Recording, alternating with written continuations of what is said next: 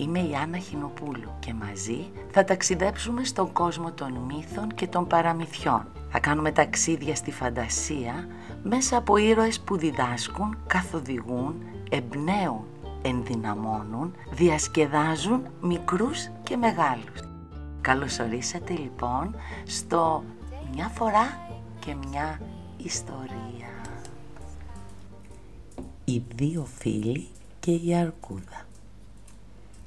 Παιδιά μου, θα σας πω σήμερα έναν μύθο του Εσώπου με δύο φίλους που πήγαν να περπατήσουνε και ξαφνικά κάτι τους συνέβη. Είστε έτοιμοι, θα θέλατε να το ακούσετε; Οκ, λοιπόν παιδιά, καθόμαστε αναπαυτικά και ο μύθος μόλις ξεκινάει.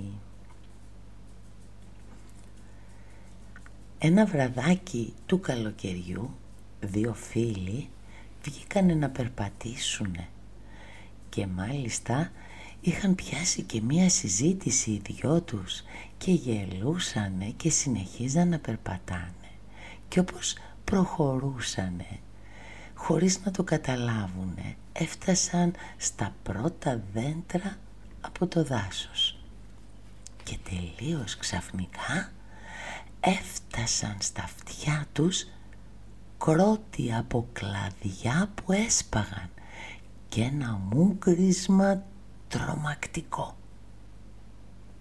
Γυρίζουν το κεφάλι και τι να δούνε.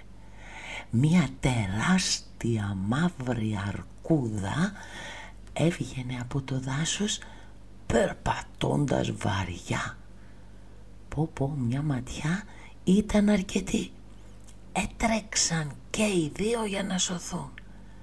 Η αρκούδα όμως παιδιά έτρεχε πιο γρήγορα και παραλίγο θα τους έπιανε όταν ξαφνικά ακούγεται ο ένας από τους δύο φίλους να φωνάζει «Να κρυφτούμε, να κρυφτούμε, πρέπει να βρούμε κάπου να κρυφτούμε». Και όπως έτρεχαν και οι δύο δεν υπήρχε πουθενά μέρος να κρυφτούν. Ξαφνικά ο ένας από τους δύο είδε ένα δέντρο δίπλα του.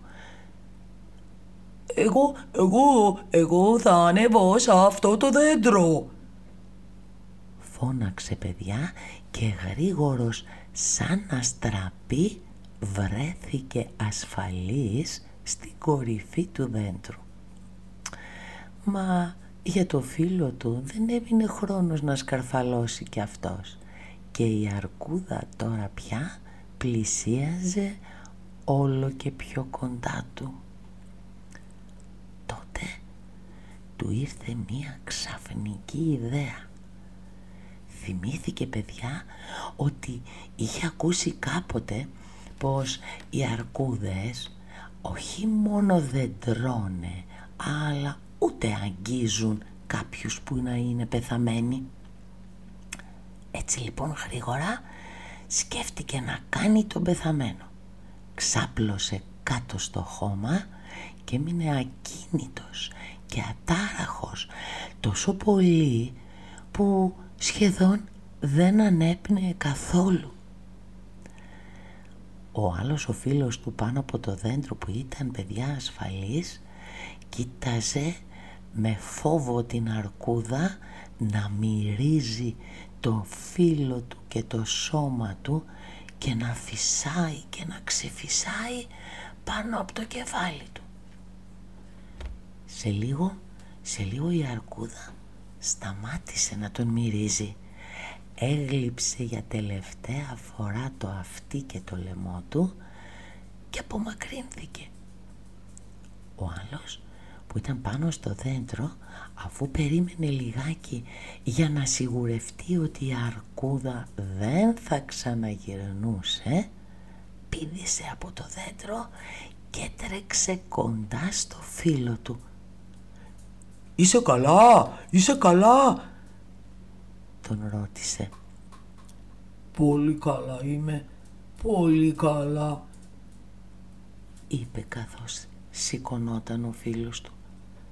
Νόμιζα, νόμιζα πως ήσουν αλήθεια πεθαμένος, αλήθεια νεκρός. Κι εγώ το ίδιο νόμιζα. Φαίνεται αστείο, είπε ο φίλος παιδιά που ήταν πάνω στο δέντρο πριν. Ε, φαίνεται αστείο, πάρα πολύ αστείο, αλλά τη στιγμή που η αρκούδα σε έγλειψε έμοιαζε κάτι να σου ψιθυρίζει.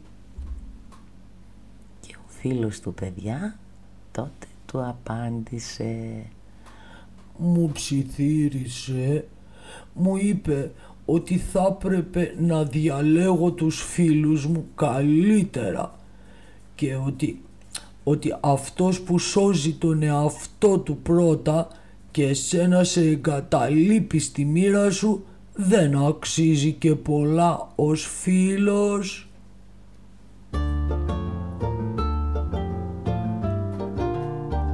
Καταλάβατε παιδιά μου τι έγινε με τους δύο φίλους και την αρκούδα.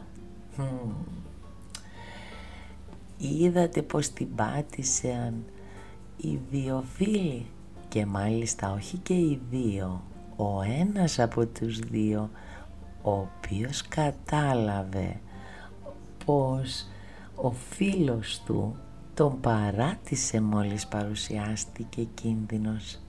Παιδιά μου και ανέβηκε στο δέντρο μόνος του να σωθεί παιδιά μου νομίζω ότι και εσείς το ξέρετε πάρα πολύ καλά. Είμαι σίγουρη ότι οι φίλοι μας δεν είναι μόνο για να παίζουμε δεν είναι μόνο για τα εύκολα είναι για όλες τις καταστάσεις.